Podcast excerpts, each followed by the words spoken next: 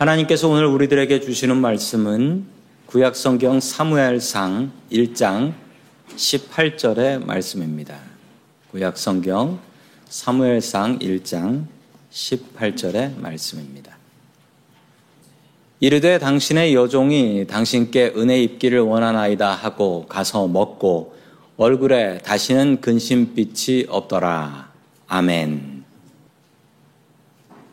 초등학교 다니는 아이가 교회에서 한참을 기도를 하고 있는 겁니다. 엄마는 간절히 기도하는 아들의 모습이 너무도 대견해서 그 아들이 무슨 기도를 그렇게 열심히 하나 보니까 이렇게 기도를 하고 있는 거예요. 주여, 영국의 수도를 파리로 바꿔 주시옵소서. 이렇게 기도를 하고 있는 겁니다.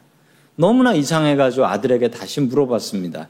너 영국의 수도는 런던인데 왜 파리로 바꿔달라고 기도를 하니 그런 기도를 들어주실 것 같냐라고 하니까 아들이 이렇게 얘기했습니다. 엄마, 제가 학교, 학교에서 시험 시간에 영국의 수도를 잘못해서 파리로 적었습니다.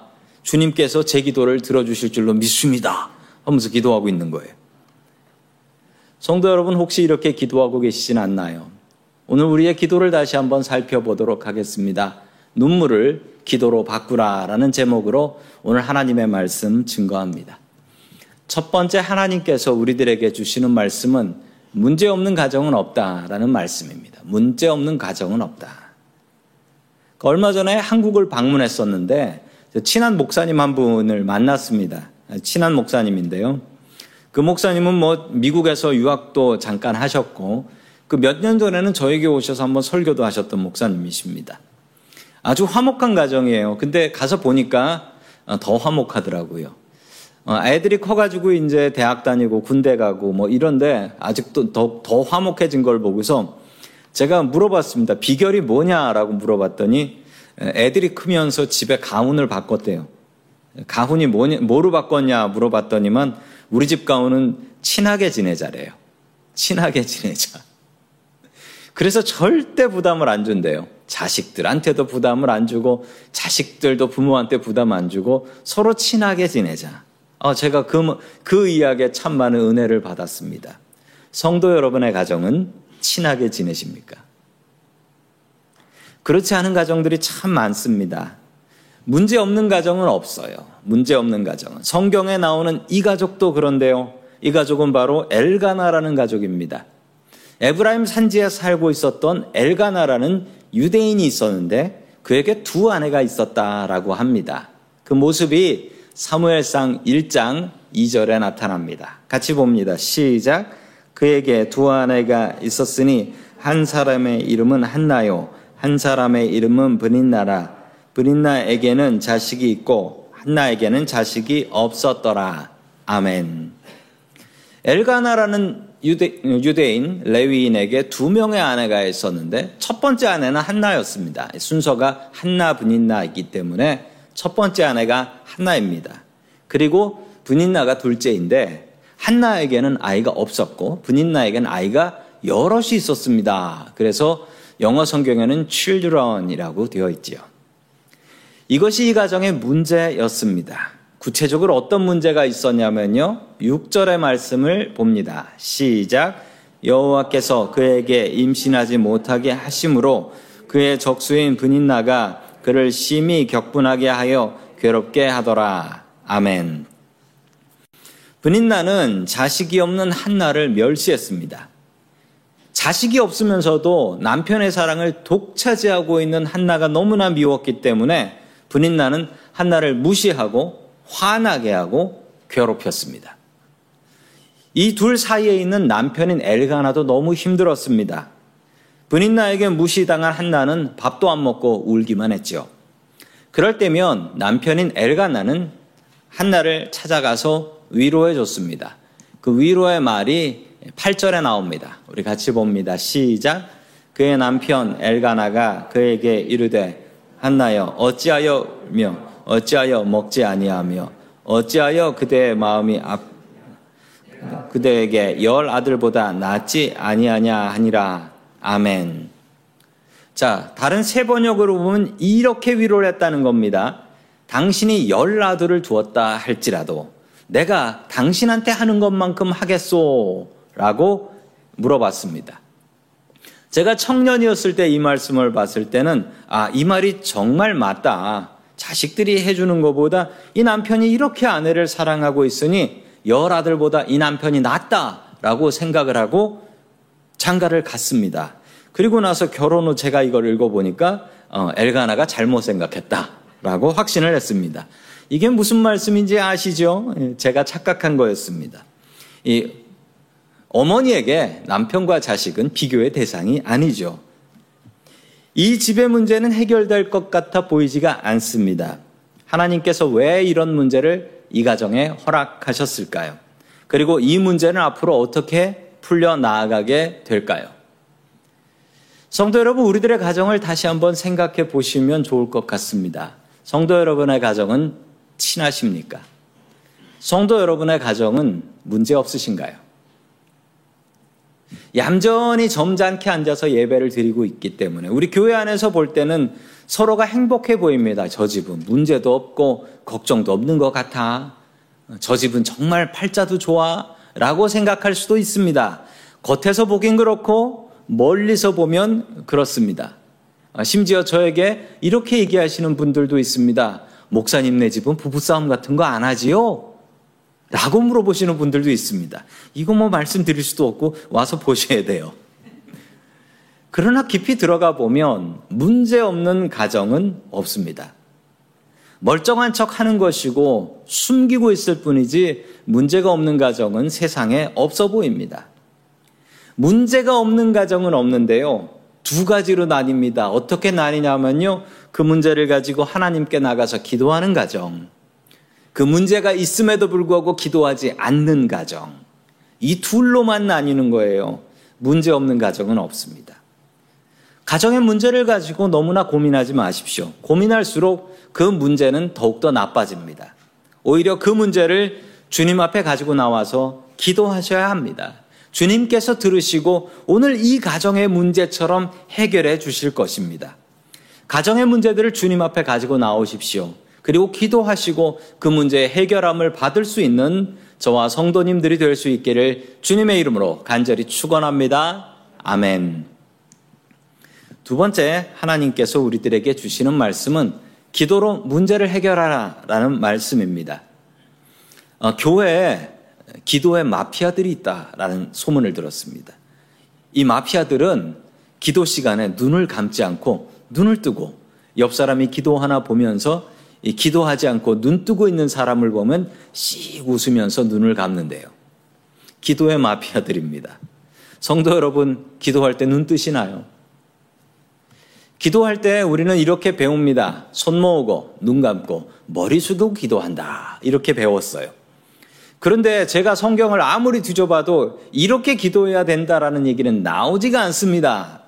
그러면 왜 이런 자세로 기도하라고 가르치는 것일까요? 이 기도하는 자세가 기도하기 제일 좋은 자세예요. 이 산만해지지 않는 자세입니다. 이 기도할 때 손을 모으는데 손을 모으고 이렇게 이렇게까지 하잖아요. 깍지까지 끼면 좋은 점이 뭐냐면 다른 딴 짓을 할 수가 없어요. 딴 짓을 할 수가 없어. 그래서 기도하기 좋고요. 눈을 감는 이유는 눈을 감으면 나를 산만하게 하는 것들로부터 끊어집니다. 그래서 눈을 감는 것이고요. 그 다음에 머리를 숙이는 것은 어, 거룩하신 하나님 앞에 우리가 겸손하게 머리를 숙이는 것입니다. 이런 기도 자세는 성경에 나오지 않습니다. 그러나 기도하기 가장 좋은 자세이기 때문에 저도 기도하시는 분들에게 손 모으고 눈 감고 머리 숙여 기도하십시오라고 말씀을 드리고 있습니다. 성도님들은 어떻게, 어떤 자세로 기도하고 계시나요?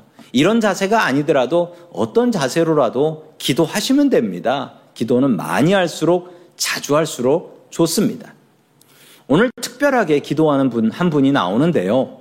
자, 우리 구절의 말씀을 같이 봅니다. 시작. 그들이 실로에서 먹고 마신 후에 한나가 일어나니 그때 엘리는 여호와의 전 절주 곁 의자에 앉아 있었더라. 아멘. 당시에는 성전이 없었습니다. 그리고 성막, 성막이 실로에 있었을 뿐이죠. 엘가나의 가족은 모두 다 예배를 드리러 실로에 갔고 거기서 같이 먹고 마시고 있었습니다. 그러나 한나는 너무 마음이 괴로워서 내가 지금 이 시간이 먹고 마시고 즐길 시간이랴. 내가 지금 기도해야 할 시간이다. 라고 생각하며 이 성전으로 성막으로 올라갑니다. 그리고 거기에서 괴로운 마음을 주님 앞에 토해 놓으며 기도를 했던 것이지요. 기도는 이렇게 해야 합니다. 없는 시간 쪼개서 해야 하고 먹는 시간 줄여서 하는 것이 기도입니다. 한가해서 기도할 수 있는 사람은 별로 많지 않습니다.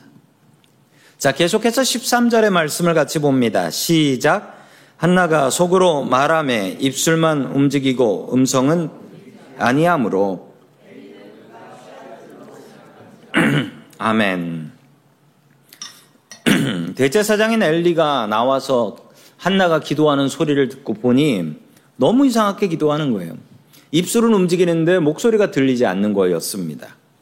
그래서 엘리는 이 한나가 술 취한 것으로 생각을 하고서 혼을 내줍니다. 어디 성전에 들어오면서 술에 취해가지고 와서 예배를 드리냐? 그러면서 한마디를 했습니다. 그런데 한나는 술이 취한 것이 아니었고 너무 괴로워서 울면서 통곡하며 기도하여 더 이상 목소리가 나오지 않는 것이었어요. 사람이 너무 속상하고 억울하면 목소리가 안 나올 때가 있습니다. 한나는 주님 앞에 나와 통곡을 하며 기도하며 그가 목소리 높여 기도해서 더 이상 눈물도 흐르지 않고 더 이상 목소리도 나오지 않는 그런 상태였던 것이지요. 대제사장 엘리는 이렇게 원통하게 기도하는 한나를 위로해 줍니다. 하나님께서 당신의 기도를 들어주시기를 소망합니다. 이렇게 위로를 해요. 기도를 마친 한나는 집으로 돌아갑니다. 그런데 집으로 돌아가는 한나의 모습이 조금 이상합니다. 18절의 말씀 같이 봅니다. 시작. 그 이런 당신께 은혜 입기를 원하나이다 하고 가서 먹고 얼굴에 다시는 근심빛이 없더라. 아멘. 아니 기도가 응답이 된 게 아닙니다. 기도가 응답이 된 게 아니에요. 그런데 그의 얼굴에 다시는 근심빛이 없었고 그가 가서 먹었다는 거예요. 그가 가서 먹고 얼굴에 다시는 근심빛이 없었다라는 겁니다. 뭐가 달라진 겁니까? 세상에 달라진 게 하나도 없습니다. 없던 아이가 생긴 것도 아니고 자신을 괴롭게 하는 분인나가 사라진 것도 아니고 아무것도 변한 게 없어요. 그런데 뭐가 변했습니까? 한나가 변했습니다. 한나가 변했어요.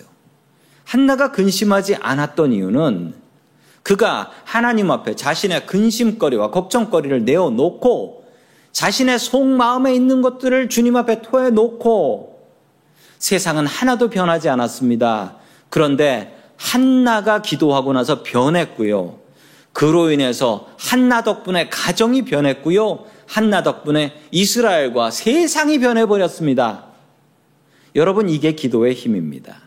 기도에는 이런 간절함이 있어야 됩니다. 믿음으로 기도해야 합니다. 주님 앞에 나와서 나 자신을 겸손하게 낮추시고 간절하게 주님 앞에 기도하세요. 주님께서 우리의 기도를 들어주십니다. 그리고 한나같이 일어나서 담대하게 세상으로 나아가십시오. 주님께서 우리의 기도를 들으셨으면 그 기도는 주님 앞에 접수가 된 것입니다. 주님께서 내 기도를 들으셨는데 무엇이 두려우십니까? 간절한 마음으로 주님 앞에 나아가 기도하십시오. 그리고 예배 드리십시오.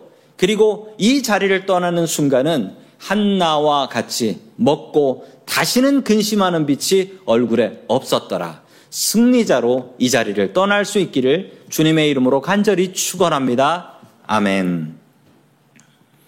세 번째 마지막으로 하나님께서 우리들에게 주시는 말씀은 하나님께서는 우리를 기도하게 하신다라는 말씀입니다. 하나님께서는 우리를 기도하게 하십니다. 자, 우리 11절의 말씀을 같이 봅니다. 시작. 서원하여 이르되 만군의 여호와여 만일 주의 여종의 고통을 돌보시고 나를 기억하사 주의 여종을 잊지 아니하시고 주의 여종에게 아들을 주시면 내가 그의 평생에 그를 여호와께 드리고 삭도를 그의 머리에 대지 아니하겠나이다. 아멘. 한나는 하나님 앞에 서원 기도를 합니다. 이 서원 기도라는 것은 하나님께서 나의 기도를 들어주시면 내가 이런 일을 하겠습니다. 라고 하나님 앞에 약속을 하는 기도를 이야기를 합니다. 서원 기도는 절대 함부로 하면 안 됩니다. 그러나 성경은 소원 기도 하라고 합니다. 레위기 27장을 보면 소원 기도를 하는 방법과 그리고 약속을 어떻게 지키는 것인가에 대해서 상세하게 나오는 것을 알 수가 있습니다. 삭도를 머리에 대지 않겠다라는 것은 구약 성경에 나오는 나실인 하나님 앞에 드려진 하나님의 종을 이야기하는 것입니다. 그리고 이 나실인은 기간을 정할 수 있습니다. 내가 한 주간 동안 나실인으로 살겠습니다. 한 달 동안, 1년 동안 살겠습니다. 라고 약속할 수 있는데 그 기간을 얼마로 정했다라고 합니까? 오늘 성경에 보면 그의 평생에, 평생 동안 하나님의 사람으로 살게 하겠다라고 약속을 하는 것입니다. 만약 나에게 아들을 주시면 그 아들이 평생 하나님의 종으로 살게 하겠습니다. 라고 하나님 앞에 약속하는 서원 기도를 드렸던 것입니다. 제가 오늘 이 말씀을 보면 이게 다른 이야기가 아니라 아, 저에게 주시는 특별한 이야기다라는 생각이 듭니다. 왜냐하면 저희 어머니께서 이 말씀의 은혜를 받으시고 똑같이 기도를 하셨거든요. 네, 주님 저에게 아들을 주시면 그 아들을 하나님 앞에 종으로 바치겠습니다. 라고 하고 제가 태어난 거예요. 저와 상의하지도 않으셨습니다. 전 상의하지 않아요. 제가 어머, 어머니한테 따졌죠. 왜 상의도 안 하고 남의 인생을 이렇게 정하는 법이 어딨냐고 그랬더니 너랑 상의하려고 해서 뱃속에 있어서 할 수가 없었다고 하시더라고요. 그리고 제가 어렸을 적에 저에게 온갖 공갈과 협박을 하셨습니다. 하나님께 했던 약속을 지키지 않으면 벌받아 죽는다 라고 하시며 벌받아 죽은 사람들 이야기만 하셨어요. 아, 저는 말이 안 된다라고 생각했습니다. 아, 약속을 하시려면 다른 걸 하셔야지. 왜 남의 인생을 갖고 남의 인생을 바치니 뭐니 뭐 이런 얘기를 하냐. 그리고 뭐 이런 걸 안 지킨다고 해서 하나님께서 벌 주시면 그 하나님 정말 공평하지 않으시다. 라고 저는 확신을 했습니다. 그러다가 제가 중학교 3학년 되었을 때 여름 수련회 중에 하나님의 은혜를 깨닫고 그리고 제가 하나님 앞에 제 입으로 제가 스스로 기도했습니다. 하나님, 제가 주님의 종이 되겠습니다. 라고 기도를 했어요. 대학을 가서 딴 길을 가보려고 애를 썼습니다. 그리고 군대 가서도 딴 길을 가려고 애를 써봤고 제가 회사도 취직해 봤습니다. 그런데 그때마다 저를 강제로 끌고 가시는 게 아니고 하나님께서 제 마음속에 주시는 마음으로 아, 제가 가장 행복한 순간은 주님의 일을 하는 순간이다라는 것을 저에게 알게 해주셨고 어, 회사 그만두고 신학교 갈 수 있게 해 주셨습니다. 저에게 가장 행복한 길을 걸어가게 해주신 주님의 은혜 저는 지금도 너무나 감사하며 살아가고 있습니다. 하나님께 했던 약속이 취소가 될까요? 답부터 말씀드리면 취소가 됩니다. 레위기 27장을 잘 보십시오. 취소가 가능합니다. 한나가 하나님 앞에 기도를 해서 아들을 얻었습니다. 그런데 이걸 취소할 수 있냐고요? 예, 취소할 수 있습니다. 누가 취소할 수 있냐면 한나가 취소할 수 있는 게 아니고 남편이 취소할 수 있습니다. 가정의 일을 어떻게 아내 혼자 결정할 수가 있겠습니까? 하나님 앞에 아내 혼자 약속할 수 없습니다. 그래서 성경은 아내가 약속을 하면 남편하고 상의해서 남편이 허락해야지 그 서원 기도가 유효하다라고 성경에 나와 있습니다. 남편이 이거 아니야 라고 하면 취소가 되는 것입니다. 자, 계속해서 22절의 말씀 같이 봅니다. 시작. 오직 한나는 올라가지 아니하고 그의 남편에게 이르되 저든 내가 그를 데리고 가서 여호와 앞에 뵙게 하고 거기에 영원히 있게 하리다 하니 아멘. 한나가 아기를 낳고 나서 성막에 올라가지 않았다라고 합니다. 아니 성막에 올라가서 기도해가지고 아이를 낳고 나니까 이거 마음 변해가지고 이제 성막에 올라가지도 않는다. 그런데 그 뜻이 아닙니다. 아이를 낳고 나서 성막에 올라가지 않은 이유는 한나가 너무 마음이 아파서 못 올라가는 겁니다. 이 아이를 젖될 때까지만 키울 거거든요. 젖될 때까지만. 이 아이를 키워보신 어머니들이라면 아실 겁니다. 이 젖을 떼고서 이 아이를 누구에게 준다라고 생각하면 이 끔찍한 노릇이죠. 게다가 성막은요, 거룩한 하나님의 집인데 텐트예요. 텐트란 말입니다. 이 젖된 아이를 이 텐트에 갖다 놓고 남의 손에 의해서 자랄 것을 생각하면 엄마를 찾아도 엄마가 갈 수가 없어요. 한나의 마음이 너무 찢어지는 거예요. 너무 마음이 괴로워서 이 아이가 젖을 뗄 때까지는 평생 동안 성막에 살 거니까 젖을 뗄 때까지는 내가 이 아이를 가지고 데리고 있게 해 주십시오. 라고 이야기를 하는 것입니다. 그리고 한나가 이 이야기를 남편한테 고백합니다. 이 이야기를 들은 남편이 얼마나 마음이 아프겠습니까? 얼마나 예뻐요. 얼마나 예쁜. 자기가 사랑하는 아내 첫 번째 아들인데 얼마나 귀합니까? 엘가나가요 이 얘기를 듣고서 이 약속을 나는 인정하지 못하오라고 하면 끝인 겁니다. 그냥 아무 일도 없었던 것처럼 집에서 그냥 키우는 거예요. 그런데 이 이야기를 들은 엘가나는 이렇게 이야기합니다. 23절입니다. 시작. 그의 남편 엘가나가 그에게 이르되 그대의 소견에 좋을 대로 하여 그를 젖대기까지 기다리라. 오직 여호와께서 그의 말씀대로 이루 원하노라 하니라. 이에 그 여자가 그의 아들을 양육하여 그가 젖대기까지 기다리다가 아멘. 자, 남편인 엘가나가 무엇이라 얘기했습니까? 그대 소견에 좋을 대로 하여 라는 겁니다. 이걸 당신 마음대로 해 라고 해석하면 안 됩니다. 그대 소견에 좋을 대로 하여 아내의 기도를 존중하는 것입니다. 엘가나의 마음도 찢어지지만 하나님께서 기도로 주신 아이고 아내가 그렇게 간절히 기도했던 것을 알기 때문에 이 남편은 자신의 아내의 기도를 인정해 줍니다. 참 아름다운 부부입니다. 한나는 하나님께 약속을 지켰고 이 아이는 이스라엘의 지도자인 사무엘이 됩니다. 아름다운 이야기이기도 하지만 정말 마음 아픈 이야기입니다. 왜 하나님께서는 그냥 쉽게 이 집에 아이를 주시면 되는 것 아닙니까? 왜 쉽게 안 주셨을까요? 꼭 이런 어린 아이를 성전에 갖다 바쳐야 되겠습니까? 이 아이가 얼마나 성전에서 엄마를 찾아 많이 울었을까요? 그리고 이 아이를 생각하며 엄마는 집에서 얼마나 많이 울었을까요? 왜 이런 일이 있어야 하는 겁니까? 다시 한번 깊이 생각해 보면 이런 문제가 없었다면 한나가 그렇게 간절히 기도했을까요? 아마 그러지 않았을 겁니다. 이렇게 기도하지 않았으면 이 아이를 믿음의 사람, 기도의 사람으로 만들 수 있었을까요? 이런 문제가 없었다면 사무엘과 같은 믿음의 지도자가 이스라엘에 나와서 이스라엘을 하나님의 길로 인도했을까요? 생각해 보면 이런 고난과 고통이 없었다면 그런 기적은 아마 없었을 것입니다. 사무엘서에는 이스라엘이라는 나라를 세우는 일이 나옵니다. 그전에는 이스라엘이라는 나라 자체가 없었고 왕이 없었습니다. 이 장엄한 역사책의 시작은 너무나 초라하게 시작합니다. 어느 불임 여성의 이야기. 너무나 사소한 개인적인 어느 여자의 고통을 통하여 그 고통을 기도하게 하시고 그 기도를 통해서 이스라엘이 아름다운 나라로 일어서게 하셨습니다. 성도 여러분, 지금 걱정하고 염려하고 근심하는 문제들은 무엇인가요? 그 문제들을 주님 앞에 가지고 나오십시오. 그리고 성도님의 마음을 주님 앞에 토해 놓으십시오.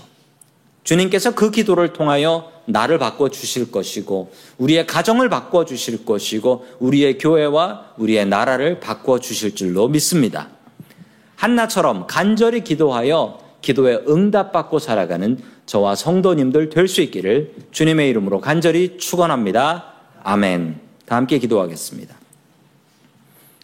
우리의 기도를 들으시는 고마우신 하나님 아버지, 주님께 나와 예배하게 하시고 또한 주님께 우리의 답답한 마음을 모아 기도하게 하시니 감사드립니다. 오늘도 간절한 마음으로 주님 앞에 우리의 근심과 걱정을 토해 놓습니다. 우리들의 가정에 문제가 있음을 고백합니다. 주님 앞에 나와 기도로 내어놓사오니 주님께서 들으시고 응답하여 주시옵소서. 한나의 기도를 통하여 우리들의 기도를 돌아봅니다. 우리의 한숨과 불평이 변하여 주님을 향한 기도가 되게 하여 주시옵소서.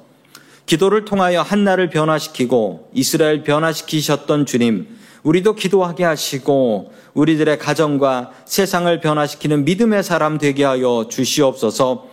간절히 기도하고 주님의 응답을 경험하게 하여 주시옵소서. 모든 말씀 예수님의 이름으로 기도드립니다. 아멘.